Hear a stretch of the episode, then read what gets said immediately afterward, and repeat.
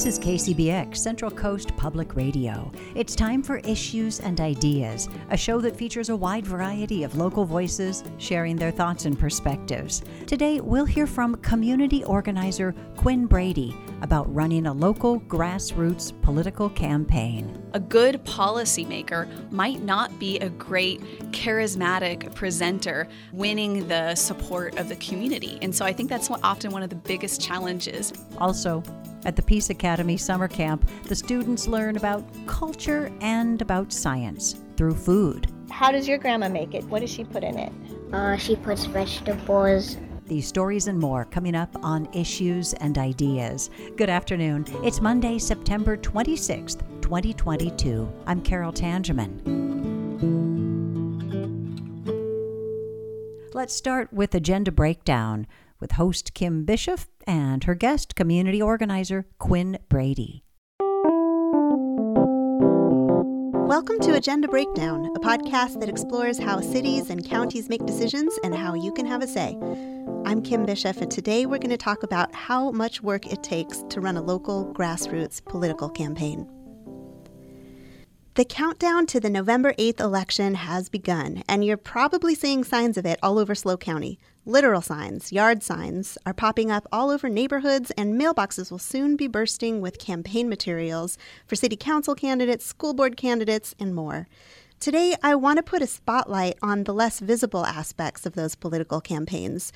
Because what I've come to realize after volunteering on a couple of campaigns in recent years is running for office as a local grassroots politician takes a tremendous amount of time, volunteer power, and money. Here to shed some light on that today is Quinn Brady, a Los Osos resident and community organizer who's worked on a bunch of local political campaigns. Welcome, Quinn. Thanks so much for having me, Kim. So let's start at the beginning. Once a candidate decides to run for office, what are the next steps? Yeah, well, there's a few things that happen right away. First, you have to do some filings with the FPPC. Um, there's a form, you have to be nominated by your local community members, so you have to gather signatures, and that's a process. Um, and you have to file, if you plan on fundraising, some other forms with the FPPC as well. So all of that happens right away as you're building your campaign. And the FPPC is the government body that oversees elections? Yeah, they basically manage and make sure that candidates and any type of political campaigns are compliant with the rules that are at play. How much money are we talking about here? How much does it cost to run a local, say, city council campaign or school board campaign? Yeah, it's a great question. And it really depends on what office you're running for and what the competition is like, how long you've been involved in the community, and so what your name recognition is. But right now, for a really viable SLO city council race, I think people are aiming to raise about 20 to 25,000 for a full campaign. School board is much smaller, maybe just a couple thousand, depending on the race. Um, and then county board of supervisors races it is a, a lot a lot more and can be up to 400 500000 dollars nowadays and where does that money come from yeah, mostly direct donations from community members, businesses, unions, political organizations, people like you and me. In local races, small dollar donors matter a ton, and every dollar really makes a difference. And I understand that candidates can give themselves personal loans as well. Is that a common practice? Yeah, lots of campaigns start with a personal loan. The limits don't apply for this, whereas um, a, a, donor like me in for a SLO city council race, you can only donate a maximum of $300. Um, if you're donating to yourself or loaning to yourself, that limit doesn't apply, and you can choose to donate that during your campaign or pay yourself back. So, in addition to money, campaigns require a lot of volunteer power. How do mm. people typically build their campaign team? Well, I really believe that a good team is critical to the success of a campaign. Um, so much of the magic happens behind the scenes, and it makes a huge difference having a thoughtful, engaged team who can support you, bring ideas to the table, and also really challenge you when you're making decisions. So often when people are thinking about running, they'll start talking, having conversations with community members and friends. And a lot of times those people will be the first ones to support a candidate and join the team. You'll often see um, a candidate has maybe their spouse or partner or neighbors or friends as a critical part of their team. But that team often grows as you start having those conversations and get the word out. People that resonate with you will often want to support. How many people are on the core campaign team for a typical campaign? Yeah, it really depends on the size, um, but there's usually a campaign manager and definitely a treasurer. Those are some of the most important roles. And then there's lots of other things like a volunteer coordinator, designer, communications coordinator, social media, data management. The list kind of goes on depending on how big the campaign is. But really, having three key people engaged and supporting you in a bigger lift type of way makes a huge difference. And are those people typically volunteers or are they paid? Sometimes you'll get a paid campaign manager or consultant, but at races like SLO City, it's often mostly volunteers. The county level, you'll have more paid roles. What are some of the duties that take up so much time for candidates and their campaign staff? Yeah, well, there's lots of things. Um, organizing meet and greets, organizing canvassing, which is basically knocking door to door in neighborhoods, reaching voters. Endorsement process is really important, collecting both individual endorsements from around the community, also filling out large applications to get endorsements from unions or organizations, fundraising, helping make sure that the candidate has the money they need. So there's lots of different roles. Any idea how many hours a week this sort of thing takes? Oof. Um, it's hard to say. In the past, I've spent for sure full time hours as um, maybe in a campaign manager role. Other roles, like volunteer coordinator, you could join a campaign and just spend a couple hours a week. And the candidate themselves? The candidate themselves, it's definitely like another full time job. That's amazing. I, I'm so impressed with the number of people who are stepping up who also have a day job, you know, full time day job. Mm-hmm. Um, a lot of city council members and school board members have uh, kids that they're raising. They've got lots and lots of commitments in the community, and they're campaigning on top of that. Mm-hmm. What do you think motivates people to run? Well, I really admire people that run for office. It's no secret that it takes a ton of courage and a ton of heart. And tons of people who say, I would never run for office. And I totally get that. And I'm one of those people. So I recognize the courage that it takes to step up to a race. And even when I disagree with the person that's running, I often will thank people for stepping in because it's a big deal. What motivates people, I mean, it's no secret that we're living in an incredibly challenging time, and the partisan gap on many issues has, just seems to widen. Many people are having their very existence belittled or even threatened.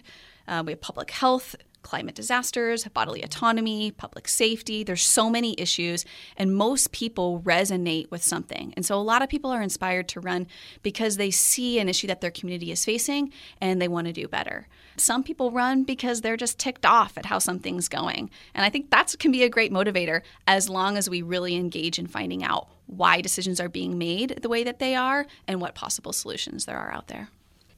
You're listening to Agenda Breakdown. I'm Kim Bishop, and I'm here today with community organizer Quinn Brady.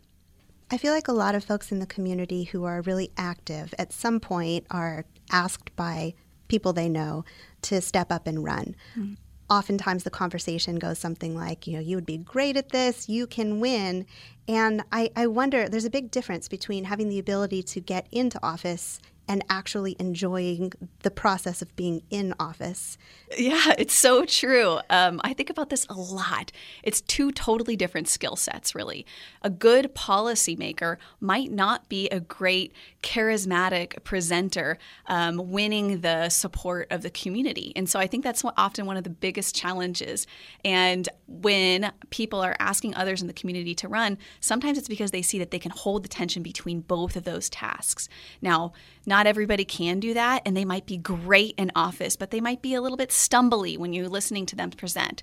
So I really encourage community members to get to know people, get to know the policies that they're supporting, and not just make their judgments based on appearance or how they sound in a public presentation, but really what it is that they, what their vision is for the community and what they think they can do. Once voters identify a candidate or two who they want to get behind, what are some of the ways that they can lighten the burden? You know, how what are ways to help out? Great question. This is one of my favorite topics. There's some super simple ways to support a candidate. You can just learn who's running. You can get an idea for what people are standing for.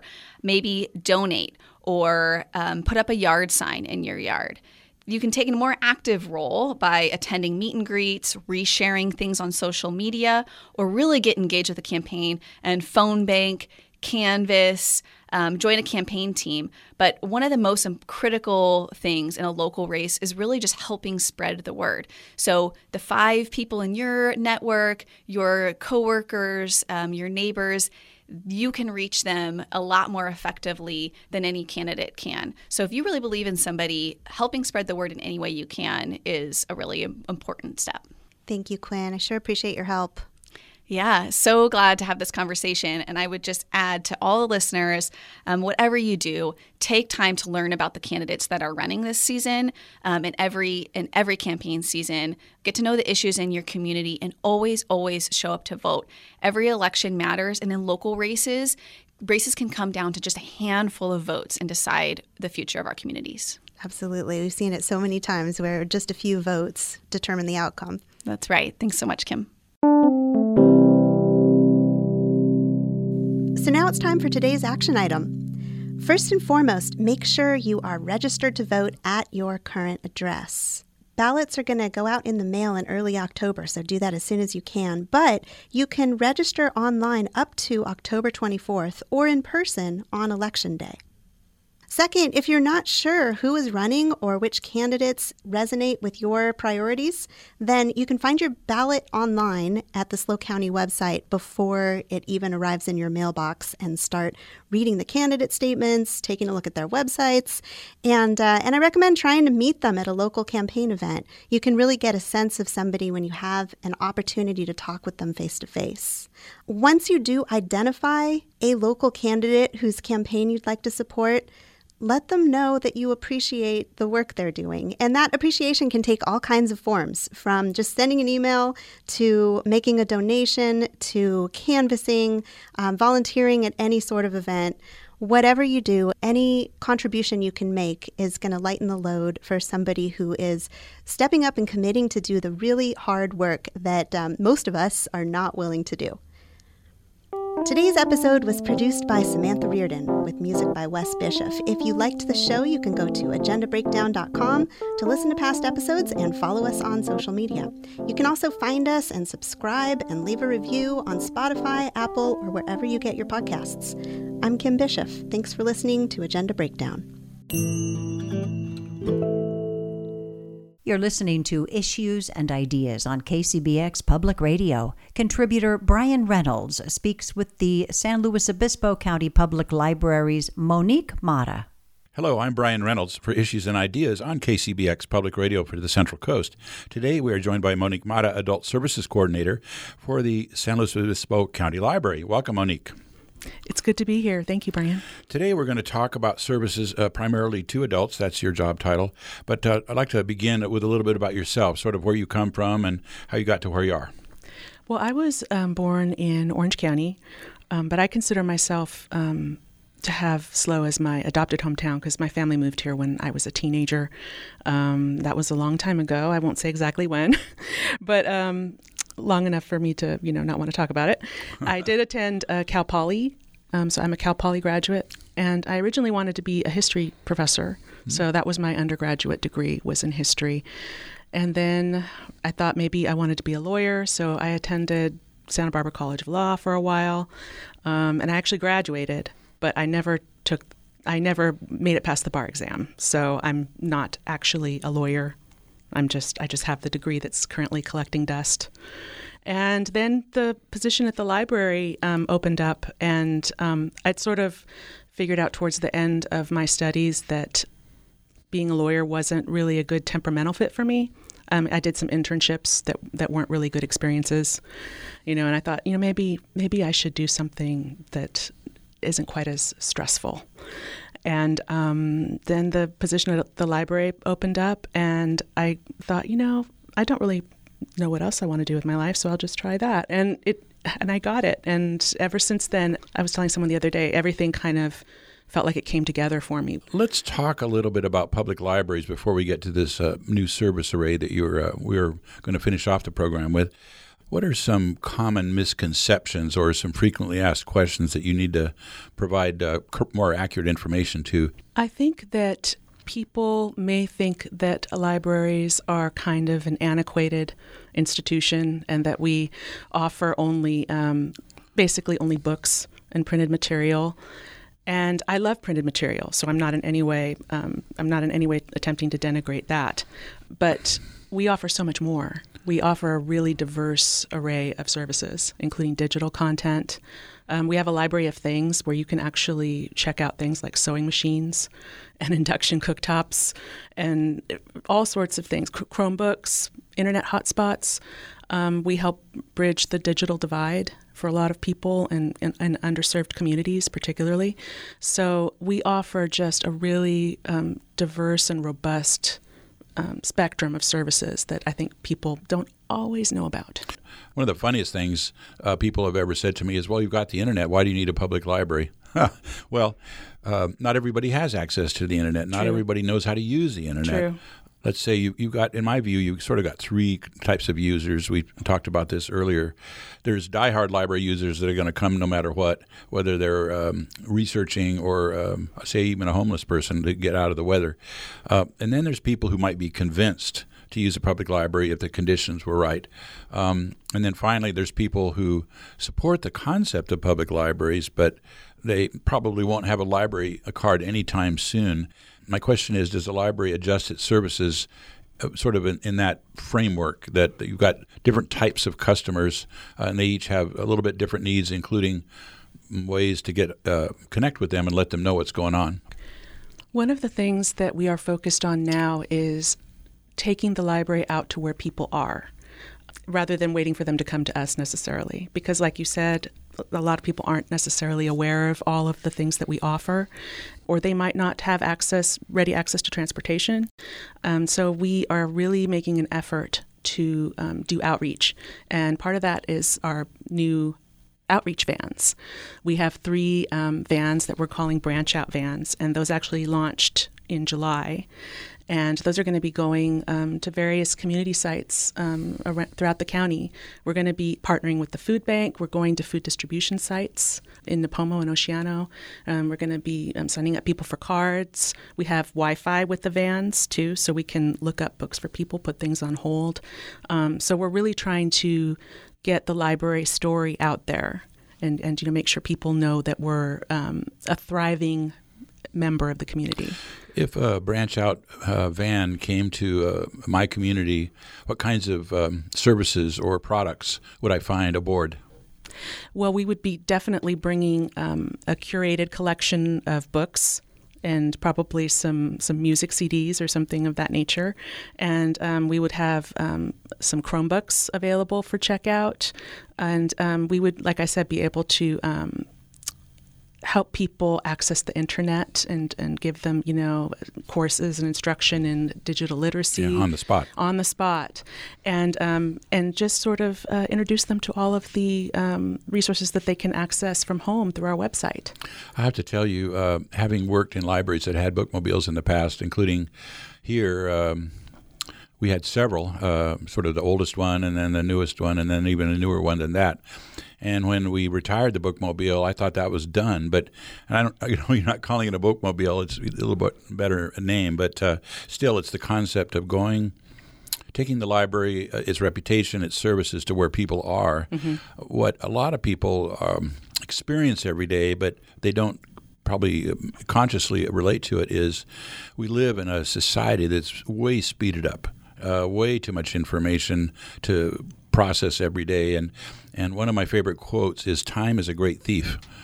And anybody, uh, even people who are homebound, I'm guessing, their their schedules are busy and they don't have a lot of time. And I think one of the greatest barriers or defects of a public library in the past was um, if you wanted a particular book, especially a bestseller, uh, wasn't on the shelf. Or if you needed something, it might take some time, a few days, let's say, to, to get a book via interlibrary loan. But um, that just doesn't satisfy who knows, maybe 90% of the people because um, they're, they're busy. And so I think recognizing that, that people do lead busy lives and that the library can adapt and supplement no matter what, I think is huge. It's pretty important stuff.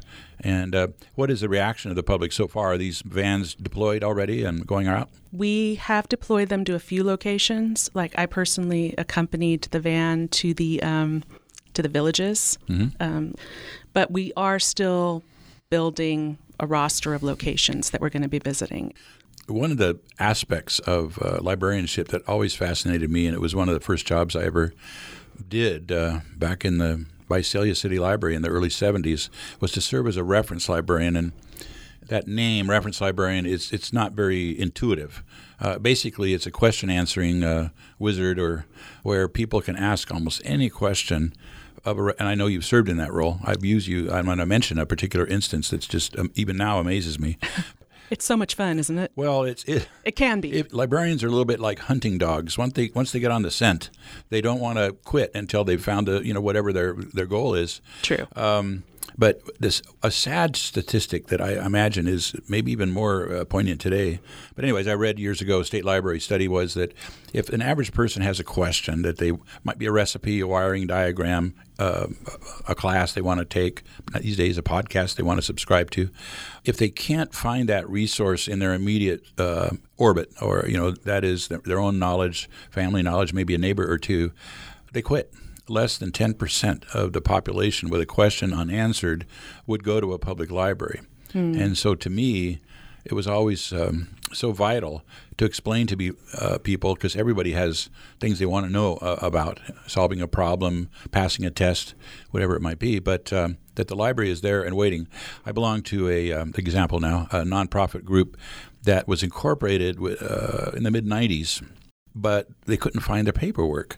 And when I joined their board, I said, Gosh, what kind of 501c are? It turned out to be a C4. We didn't know where it was, and we were uh, kind of wary of trying to navigate state bureaucracy to find out. In uh, one afternoon, you had uh, some information for us. Uh, not only that, but you had our, a copy of our articles of incorporation, and uh, in hard copy, and you were able to tell us that the state, in their wisdom or some other euphemism I could use, had disincorporated us. Uh, for maybe we didn't turn in the right paperwork, but of course nobody in the on the board today knew about that. Right. They didn't know where the paperwork was. They didn't know that we were unincorporated, and of course now we're back, you know, slogging through to get that done. But you really saved us a lot of time and effort, and uh, allowed us to continue our mission. So hear, hear for that. Oh well, thank you. That's great to hear. Let's talk about some of the other uh, new services that are coming along that uh, you're proud of. Something that I am personally very excited about is we are in the process of developing a memory lab.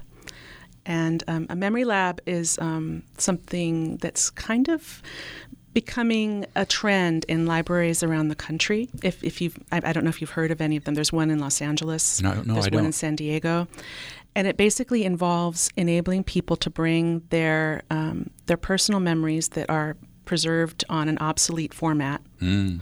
like you know, eight, eight millimeter film, uh, VHS tape, right. audio cassette, um, and bring it in and transfer it into a digital format. Wow. And I had the pleasure of visiting the Octavia Butler Memory Lab in, at, in Los Angeles, and of course they have a, a huge a huge facility and all sorts of um, like reel to reel professional grade equipment. Editing and yes, stuff. exactly. Um, so we're going to start a lot smaller than that, but um, we're going to start. We have a flatbed scanner, um, we have a VHS deck, and we, we have the software to enable people to digitize it and store things as digital files. If a person's memories today reside in an audio cassette or maybe a videotape, VHS, after it goes through the memory lab, what where does it live? Uh, what what's the format that the person would use to access those memories uh, going forward? The model is DIY, so we're encouraging people to kind of be as self sufficient as possible. We provide the equipment, but they will need to bring their own storage devices. Um, so it could be an external hard drive, like a, a, zip, a zip, drive yes, or a, a, zip flash drive. drive. Yeah. Okay, and then they, you know, it's. I and they to, could also use cloud storage because we're going to be con- we're going to be connected really? to the internet. So, so I mean, their own they, cloud account, they exactly. could. Exactly. One of the things that um, bothers me about uh, automation, and there's plenty, is the um, diminution of a person's ability to possess their own records. I agree. And I don't totally. mean music, but it, well, it could be music, but it, yeah, it's just it, you have to get at your own stuff. Mm-hmm. You have to go through a third party.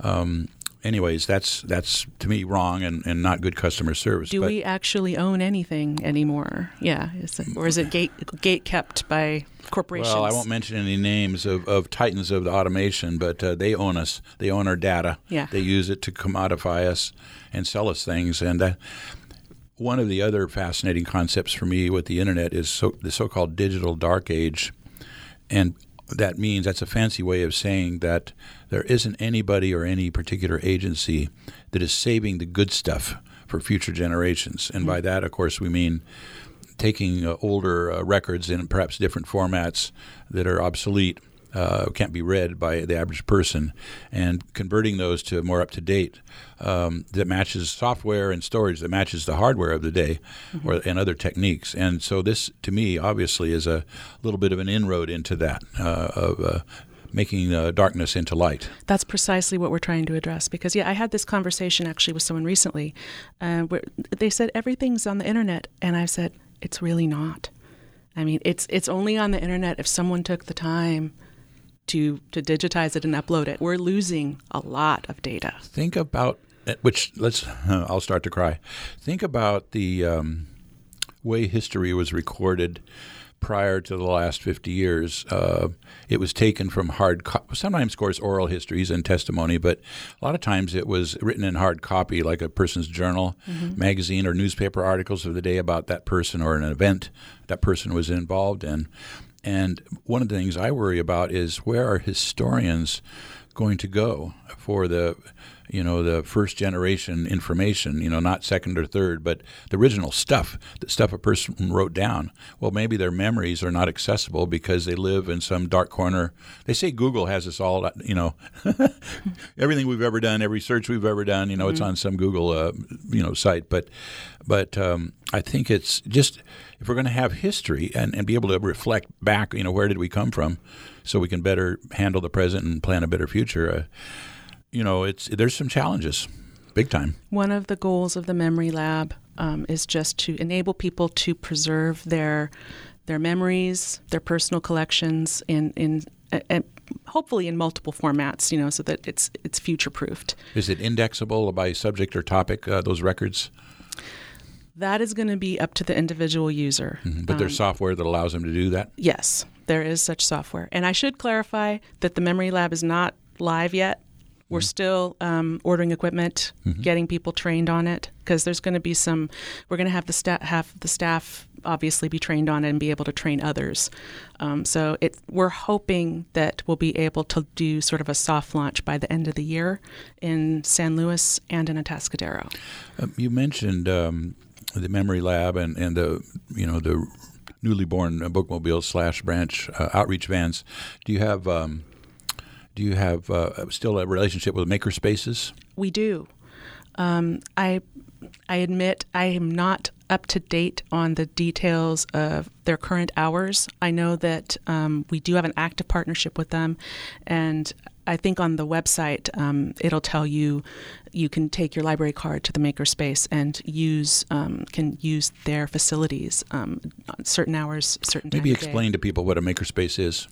A makerspace is a place um, similar to a memory lab where um, there is a variety of equipment, tools. Um, power saws, 3D printers, 3D printers, and y- you can go in, get an orientation, um, and someone will be there to kind of show you how equipment works. But then you can go in and make your own project. You can you can um, you know make yourself a table, um, sew yourself a dress, you know all sorts of things. You, it's a it's a wonderful way to learn a new skill, and to save money.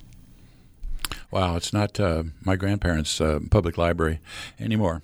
Uh, in our last few minutes, uh, maybe let's talk about some trends you see, both good and bad, uh, that uh, librarians need to be aware of, but also the public. I do think that there is a trend towards um, virtual programming. Um, well, it isn't it isn't so much a trend towards it's it's happening. Um, and i think that that's probably something that we will embrace going forward and have like a hybrid model where we do we have in-person programs but we all we have a virtual option available for people too. Right. You don't mean coding. You mean you mean programs uh, uh, back and forth people speaking Ex- live at exactly. an event. exactly. Events. I'm sorry i should clarify. Um, events um, that are you're able to attend from home basically right. on your computer through zoom or a similar platform um, so we're probably going to be holding on to that for the foreseeable future because it's very popular. People have really embraced the convenience of it. And um, like I said, Library of Things, which is rent loaning out the um, Chromebooks, the um, sort of physical equipment, um, possibly having a tool lending library in the future. These are all things that are going to expand and I think become more and more popular. I have to ask this: If a person borrows a book and damages or loses it, they usually have to pay for it to be replaced. What happens if they lose or break a piece of equipment? It has not happened as much as you might think. I mean, I I'm looking at the numbers as far as the circulation, and I'm looking at a lot of our the, the, equipment that we have, and people for the most part are pretty careful, and they do sign a waiver when they take it out, so that you know they understand that you know if anything happens where you know they get hurt using it or some something that they own gets hurt while they're using it, um, they have to understand that's a possibility. Um, but if they if it's totally broken, yes, they would have to they would be liable for the replacement cost of it. But um, if usually if it's just a small um, like the other day someone returned um, something that was missing a, a, couple of pieces and i could just order them and it wasn't really oh, a big deal cool. yeah and so i it, we just replaced them Back in the day, uh, when I was first in the profession, we would loan uh, audiovisual kits. It would be a, a, slide. It might be some uh, paper, you know, print stuff, and and every time it came back, you'd have to check every little thing and make sure it was mm-hmm. in its place and the right uh, item was in the sleeve. You know, it might be. A, have to make sure it still works. Yeah, yeah, yeah, that too. Yeah, so it's it's pretty time consuming. But the library does try to be accommodating with people. Right. You know, is we we don't charge late fees anymore, so we really only we, we try to avoid charging people fees as much as we possibly can. Right, right. No, that's uh, that's, that's, a hugely important thing, and I, I tell people that a public library of all the things they pay taxes for is such a bargain because the average property owner pays probably between thirty and forty dollars, a, a, you know, a, a, parcel for the library services. Mm-hmm. That's borrowing one and a half books. so, you know, after that, it's just it's it's open season, you know, for uh, endless use uh, at no extra cost. It's amazing. It's an incredible value. The library card is, is, is such a great value. I encourage everyone to go get a library card. Don't leave home without it. this has been Brian Reynolds for Issues and Ideas on KCBX Public Radio for the Central Coast. Today we are joined by Monique Mata, Adult Services Coordinator of the San Luis Obispo County Library. Thank you so much, Monique. It's been fascinating. It was my pleasure. Thank you. This is Issues and Ideas on KCBX, and it's time for Playing with Food.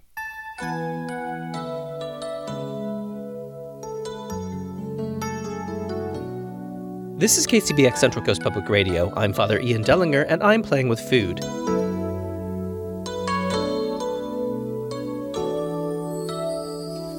I believe the children let them lead the way. Show them all the beauty they possess inside. Give them a sense of pride to make it easier. Let the children's laughter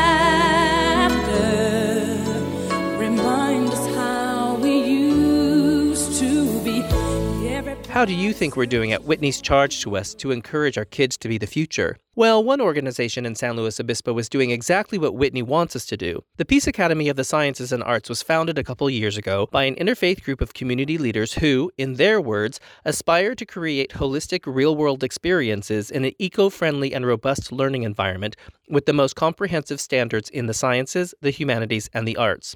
What does that have to do with food? Well, during the Peace Academy summer camp, the Playing with Food crew shadowed the students as they played with food as ways to learn about culture and about science. In this first clip, the kids are drinking their science project. They are very enthusiastic in their describing it, and you can hear other kids in other areas as we have our conversation. We're making butterfly tea. We um, it started with one color and then it changed to another color. How did that happen? Now the things we put lemon. In. And what did you put in? Lemon juice, that thingy over there, and yeah. honey.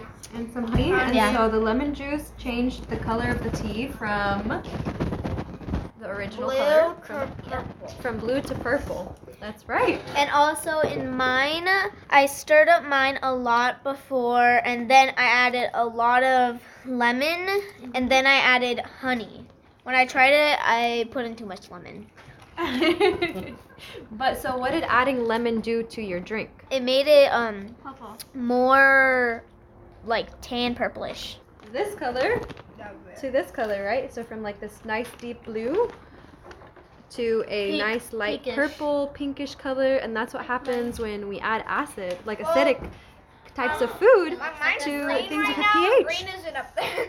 Green. Oh, green. Well, the honey did make the the purple turn a little bit tan. That's true. Yeah. And how does it taste, Olivia? It tastes really good. It tastes really good. It's like a nice, refreshing iced tea, and an, a science experiment all together at the same time. The lemon citrus made the tea change color, right? Yes. Yeah. That's exactly what happened. Why does it have hay inside the tea bag though? But not all things have like a pH, right? So if we just took like a another flower, it wouldn't necessarily do the same thing. I have a question. Yes. Why is there lavender in the tea bag? Lavender? There's no lavender. I saw a purple flower in mine. Butterfly pea and lemongrass. Are any of those things. things purple? The butterfly pea? Okay, so that's what's purple. Yeah, exactly. So we are working with foods that are also pH indicators. So they change color in the presence of acids. So today we're using a blue tea and we're using lemon juice as the acid. So the blue tea is the pH indicator. The blue tea is blue and then when you add the lemon, it turns purple. And so that tells us that there has been a change to the acidity of the tea. So basically, hydrogen ions are released into the solution, but we didn't get into that specific detail with the students, but just introducing them to the idea of acidity levels and that foods, some of them actually are indicators of those acidity levels. Cabbage is another one, which is often used in science labs for high school students to experiment with the pH scale. But what we like about this blue tea is that it's edible, so it turns into a tea party. Each day, a group of kids makes a snack for the rest of the community. But it's not just about preparing and sharing food, which in and of itself is a very powerful tool to achieve the Peace Academy's goals. The kids make food as the experiential part of learning about culture. In this clip, which has a lot of background noise, the kids make tortillas and salsa. My name is Sandra Saroof, and I am a teacher with the Peace Academy of the Arts and Sciences. This week we have our week long summer camp called Rhythms of Our Neighborhood, and part of the program is around food, food traditions, cultural practice of eating food, of where food comes from, how people from different places eat different foods. And so each day we make a different food. And today we are going to be making corn tortillas and salsa. And our connection to that is part of San Luis Obispo County. About 30% of our demographic is Latinx, and we're going to talk about Mexican culture, the importance of corn, which was also very important Native American culture. Yesterday we made fry bread, so we talked about the origins of that, which isn't part of corn, but there's some connection to that because of the disconnect through colonialism that Native Americans did not have access to their own food. So they were given flour, they made fry bread. Today we're going to talk about corn and we're going to make the tradition of corn tortillas and then salsa. So our camp are students for the week. There's about 22 students with us. They range from 7 to 14. And each day about 5 to 6 students are part of meal prep and they're to cook with me. Okay, first and most important is make sure you wash your hands with soap and water. Okay, so today we're going to be making corn tortillas and salsa, and I'll have two groups making the corn tortillas, so two groups of two. Can I make the There was only five today. There was only five today. Okay, well, and then we'll figure it out. We'll make some salsa too. So I want to make the salsa. you want to make the make the salsa? tortillas? Okay, you can work on the salsa. You three can work on tortillas, and The last person wants um, so you'll see the you'll see the tables out there. You can go ahead and stand by a table, and I will bring some ingredients out.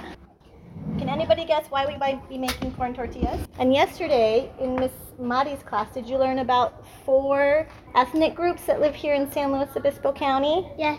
Four races. What were some of them? Um, white, black, Asian, and what was it? Latinx, Asian. There was it. They were the four top ones. So, with a large Latinx population, does you know what that means? So that's Central American, Mexican, South American, so that makes the Latinx population. We have a large population here in San Luis Obispo County, in California, in the United States of America, and so we've adopted some of their food traditions. With corn tortillas, corn is a very, very, very important food in Native American traditions, in Central American traditions. It's an important crop, it's an important food. We say corn maíz. Can you say maíz? Maíz. So to make corn tortillas, we use masa flour, which is ground up corn. Can you say masa? Masa. Masa. Masa. So that's what we're going to use today to make the corn tortillas, and you'll see the recipe there. So it's important to know when we're eating foods that we've adopted to, uh, from other cultures that we know a little bit about those cultures. And we learn and we share and we enjoy in that food as well as understanding more about the cultural practice and the people. Yeah? All right. Vamos a comer. Vamos a cocinar. Measure masa and put it in a mixing bowl. Measure salt and add it to mixing bowl. Mix together dough. Let sit for a few minutes. Talk about your favorite so Mexican food. Uh, knead dough with your hands if it feels dry or wet. Ask Sandra. Form, form balls. Three cups of masa. You can do two. I can do one. Make sure to even it off with your hands. There you go. And then put in there. Mmm, it smells good. And there. So next. 1.5 tablespoons of salt. 1.5. It says add hot water and mix into a soft dough. But first we got to mix this. Ah. So when you're adding the hot water, add it. One person is going to pour the hot water slowly while the other person is mixing. I'll put it into the measuring spoon and you can. Ooh, Just keep stirring. There you go. Have you heard of kneading bread? Oh yes, I, do that all the time. I love So because I make my own bread. There you go. And you want to knead some? We want to get as much of this as we can. I'm sure this will be so good when it's done. I thought there would be chunks of corn in it, but there's not. It's okay. Cilantro gets everywhere. It actually feels Yeah. really good to me. Really? Because what you're going to want to do It's is make, make little golf ball sized balls because we're going to press it later Maybe into an actual tortilla. These. Yeah, you could start with that and then maybe add a little extra. That might be a little small. Is it golf ball sized. So who's heard of a tortilla press? Uh, So this is a tortilla press, which makes it much easier to flatten your tortilla. Oh. We could try to flatten it with our hands. We could roll it out with a rolling pin. But this is a traditional tortilla press. You're going to put the tortilla ball in here. You're going to cover the lid and you're going to push down and then it smashes it into a press. Ooh, that looks fun. So we're going to do that. Making tortillas is hard. Kind of. I thought it would be really easy. Like you just made balls and then you smashed them and then made them smash. Do this. Flat. Look, I think that looks like actually a pretty good size. What do you think? yeah. Yeah? It's Okay. a teeny tiny little tortilla. What did you do? The flip and smack. Describe the flip and smack to me. So you take the top plastic off and then smack the tortilla down on, the cutting board and then take off the plastic on the bottom. That's a really good technique. there you go. So what are you making over here? Um, salsa. Have you ever made salsa before? No. Do you like salsa? Yes. Do you like cooking? Yes. What do you cook at home? I usually make bread and banana pancakes with my sister. Oh, that sounds delicious. Banana pancakes. So now there's two garlic cloves. Where do they go? To pop garlic, or to squish it. And then you want to peel the first layer off so you don't have all the skin in it. Yank it off. Garlic cloves are different. You want a little tip about garlic cloves? Sure. Okay, you usually do this with the, the back of a knife. Hmm? That makes them easier to peel. Now the cans of tomatoes. Can I pour it? Oops. Yeah. So on the recipe, when do we add the cilantro? Do we add the cilantro to the Just says like put everything in the blender. and then blend it? Okay, so I'm gonna bring a bowl because we're gonna have to do this in batches. Because I think if we turn the blender on like this, what's gonna happen? Hmm. It's gonna fly. It's gonna overflow. there. Question. So you split it, but this one, like, there, all the onions were in here. There was no onions in here. Okay, we're gonna mix it all together at the end. So should I it'll pour a that in a bowl? Yeah. I think I got tomato on. You're not helping. No, I think if I tip it up, it'll all kind of come to the. It'll be easier to scoop up. So what's in your salsa? This red stuff Tomato, cilantro. and onion and garlic. Yep. Just those four ingredients? And I think we need to add salt. No chili peppers? That's a really good question. We left out the jalapeno today because we're feeding students. Do you like spicy food, Catalina? You do? I should have brought jalapenos today? Oh, bummer. I thought some kids might not like jalapenos. Let's see.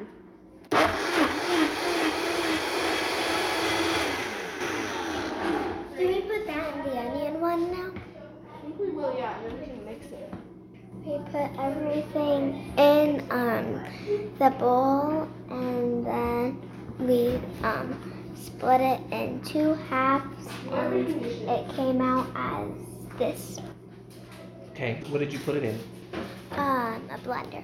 And what did the blender do? It blended it. So does this mean your salsa is done? It looks pretty good. It smells good. More salt. Salt? Okay, I'm gonna taste it. It's very nice. I could go either way, more salt or not more salt. I could go either way. You want to know a trick to how to squeeze lemon without getting the seeds? You squeeze it upside down and you let the lemon juice dribble out the sides. You want to try that? She's good. It's pretty good. It's definitely missing the picante jalapeno, but we wanted to keep the hot out for the kids. Can I try some? Yeah. This is KCBX Central Coast Public Radio. I'm Father Ian, watching children become the future. They are being taught well, and the Peace Academy is letting them lead the way. During the Peace Academy summer program, the kids prepared and shared food as a way of learning and experiencing the aims and goals of the Peace Academy. Sandra explained how making tortillas accomplishes that. There's more to today than just cooking tortillas and making salsa, isn't there? Yeah, there's just cooking alone. Is there's some science and math in cooking, and read. There's literacy in reading the recipe and being able to read what you're supposed to do and then do it. There's teamwork and collaboration because they're working in groups. They're working with partners. How are we as a team going to make this happen so that we're successful? And then really, there's for me, and I think with the Peace Academy of the Sciences and Arts, it's about where does food come from? Why is it important? How can we share food?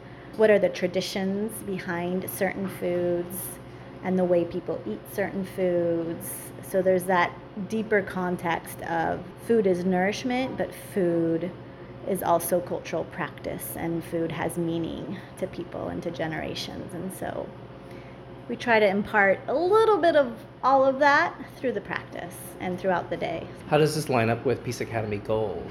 The three pillars of the Peace Academy are global citizenship, environmental stewardship, and self awareness. And so I think the practice of cooking in itself is part of self awareness and working together. Global citizenship is about learning about other cultures, other food traditions.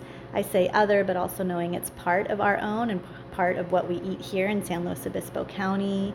And the environmental stewardship aspect of where does our food come from? Who grows our food? How does the food go from farm to table? Where does the food come from? Is it grown locally? Is it not grown locally? So there's all those different elements when it comes to food and food production. The next day, the kids made pancit, and we first got a pronunciation lesson. Today we're going to make something called pancit. Can everyone say pancit? Pancit. Does anybody know where it's from? Yes, Kasai. Am I saying it wrong? Thank you for correcting me. How do we say it? Pancit. Pancit? Thanks for telling us. Tell us about it, Kasai. Um, my grandma makes it. Thank you. I appreciate because you know a little bit about Filipino food and Filipino culture, and so I appreciate you letting me know how to say it correctly. How does your grandma make it? What does she put in it? Uh, she puts vegetables and stuff. So today we're gonna make a vegetarian version of Pancit. pancit. Sometimes it's made with shrimp or with fish sauce, and today we're just to keep it vegetarian for our group. In pancit is noodles, and we're going to use rice noodles today. So I have a little bit of information about it I'm going to read to you.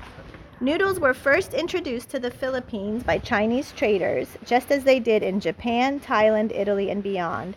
The origins of pancit go as far back as the 16th century, as the world's oldest Chinatown was founded in Manila, Philippines, by Chinese traders and immigrants. The name pancit means noodles, which can either be rice noodles, egg noodles, or mung bean noodles.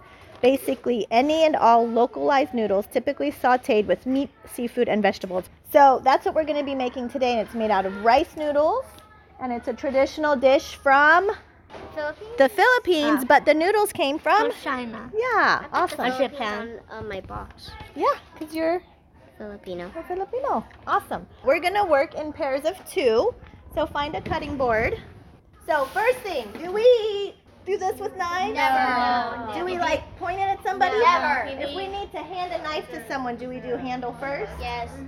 Yes. Okay. When we're chopping, are we sure that our we're holding the vegetable and then we're holding the knife, but we make sure our hand is out of the way? Yes. Are we chopping super fast? No. We're chopping very carefully and thoughtfully, yeah? Yes. Okay. Let us begin. Here's the recipe. So you're all going to get to chop everything. There's enough of each vegetable that you each get to chop some of that vegetable. And so by chopping the onion, I'm going to demonstrate. You can kind of make a grid first. Like I like to go like this. And then I go the other way, almost like graph paper. My eyes are going to be really watery. And if you don't want to do the onion, you don't have to do the onion. Do you two cook a lot at home? To be honest, I'm actually more, more of a baker. I've made cakes more than I've made food. And I've made plenty of frostings too, but um, I do know how to chop correctly. I cook a lot at home. I like to cook. I actually have this baby picture when I was on the counter in an apron when I was two years old making pumpkin pie. All right, so here's an onion for you. And here's a knife. And you have your knife, right? Yes. Okay, and you guys can chop the onion. And if you don't want to do it, Amara can help you. Never really cut an onion before. You're listening to KCBX Public Radio for the Central Coast. I'm Father Ian, learning and experiencing how to make the world a better place through children preparing and sharing food with one another. The Peace Academy of the Sciences and Arts brings together kids of diverse backgrounds, as Whitney Houston put it, to teach them well and let them lead the way. The president of the Peace Academy told me about their ethos. My name is Noha Kolkela. I'm the president of Peace Academy of the Sciences and Arts, and we have an amazing team here working with us this week. This week we have a camp for kids ages 7 to 15. Peace Academy was born 2018 was our first camp and we did a 4 week camp and it was amazing and felt like something that we all really needed to do and be a part of. And then 2019, we had four weeks, and then COVID hit. We went down to one week. And so our camp until this year is one week, and we're still getting a lot of great feedback from the community asking us to do more and uh, yearly programs, I should say monthly programs, and then make our summer program longer. And maybe one day it could be a full time year round program. So we're working on it. It's a lot of work. We, put a lot of thought into creating experiences for the students, and that's really what it is. Is it's a series of experiences that build on each other that the kids can really learn from and remember. Right? So what they learn is unforgettable because they've experienced it with all their senses. So we have three pillars. We have self-awareness, for kids to have a moral compass, for them to be aware of how their own actions impact not just themselves, but others around them and the ripple effect. Also, with self awareness, is emotional tel- intelligence and empathy for others. And then our second pillar is social justice and environmental stewardship. So, those two concepts are combined. So we learn about social justice issues, especially as to how it connects to environmental issues. The two are very closely linked, and that's, you know, a story for another time. And then our third one is global citizenship. So to understand our place in the world and how everything is connected and how what we do here together really does impact the rest of the globe in indirect ways, but then hopefully, you know, they grow into understanding how they can have a bigger role on a global level. So, our curriculum always includes, it's really based around those three pillars, but it also is based on our values. So, we have eight values like compassion, kindness, love, peace, seeking knowledge, generosity. So, those ideas and concepts are also infused into our curriculum and they're all connected to academics. So we don't teach academics in silo as separate subjects, but we create experiences that are academic in nature, but not from a book or something that they learn from a lecture, but rather through an experience. And it's an application that connects those three pillars that I described with the values. So it's more of like a real world application and experience that the kids learn or apply their academics to. Have you tasted your end product yet? No, not yet. Maybe you should. We have to wait until everybody's served. Yeah. And then we'll get served. Yeah. And why is that? Why do you have to wait? Because the tortillas are taking a long time and also a lot of people want them. But why do you have to wait until everyone's served? Because uh, so we want everybody else to have enough and then we'll see if we have any left. Yeah, we don't want anyone to get left out. Yeah. Without tortillas and salsa. I mean, like they do smell pretty good. Yeah, they do. That is very awesome. How are the tortillas and the salsa? It's delicious. The kids did a really good job. I'm very, very impressed. It's really good. Yeah, definitely delicious. They're really talented. Yeah, every year the food tastes so good. it's like an addition to my lunch. Mm-hmm. Those eight core human values Noha mentioned are peace and peacemaking, humility, compassion, kindness, seeking knowledge and wisdom, generosity, gratitude, and love. As I mentioned earlier, I believe that preparing and sharing of food is a powerful tool in and of itself in achieving these values. In my own tradition of Christianity, I've led workshops and retreats on that very premise. For me, playing with food isn't a voyeuristic or gastronomic exercise for media stardom, though please tell everyone you know about playing with food. For me, playing with food includes discovering the personal stories of the people I interview whose lives, livelihoods, and personhoods have been put into the foods that they produce, prepare, and share. We belong. We are the leaders of our world. We belong. We are the leaders of our world with love and peace. We are the leaders of our world with compassion. We are the leaders of our world with gratitude. Every day of summer camp, the kids sing the Peace Academy song that you hear in the background. Having kids playing with food was a small part of their week long program, but like all the other elements of the program, the Peace Academy leadership knew that preparing and sharing food is a vital element in achieving the pillars and values. I just have one correction for Whitney. I don't just believe the children are our future. I have been saying for 30 years, I believe the children are our present. And let's let the children's laughter remind us how we can be. This is KCBX Public Radio for the Central Coast. I'm Father Ian, and I'm playing with food. One, two, three. You've been listening to Issues and Ideas on KCBX Central Coast Public Radio. Gary Eister composed our theme music. A special thanks to all our guests and contributors this week. I'm Carol Tangeman. Join us each Monday from 1 to 2 in the afternoon for more local stories. You can head to our website to learn more about what you heard today or to listen to past segments, kcbx.org.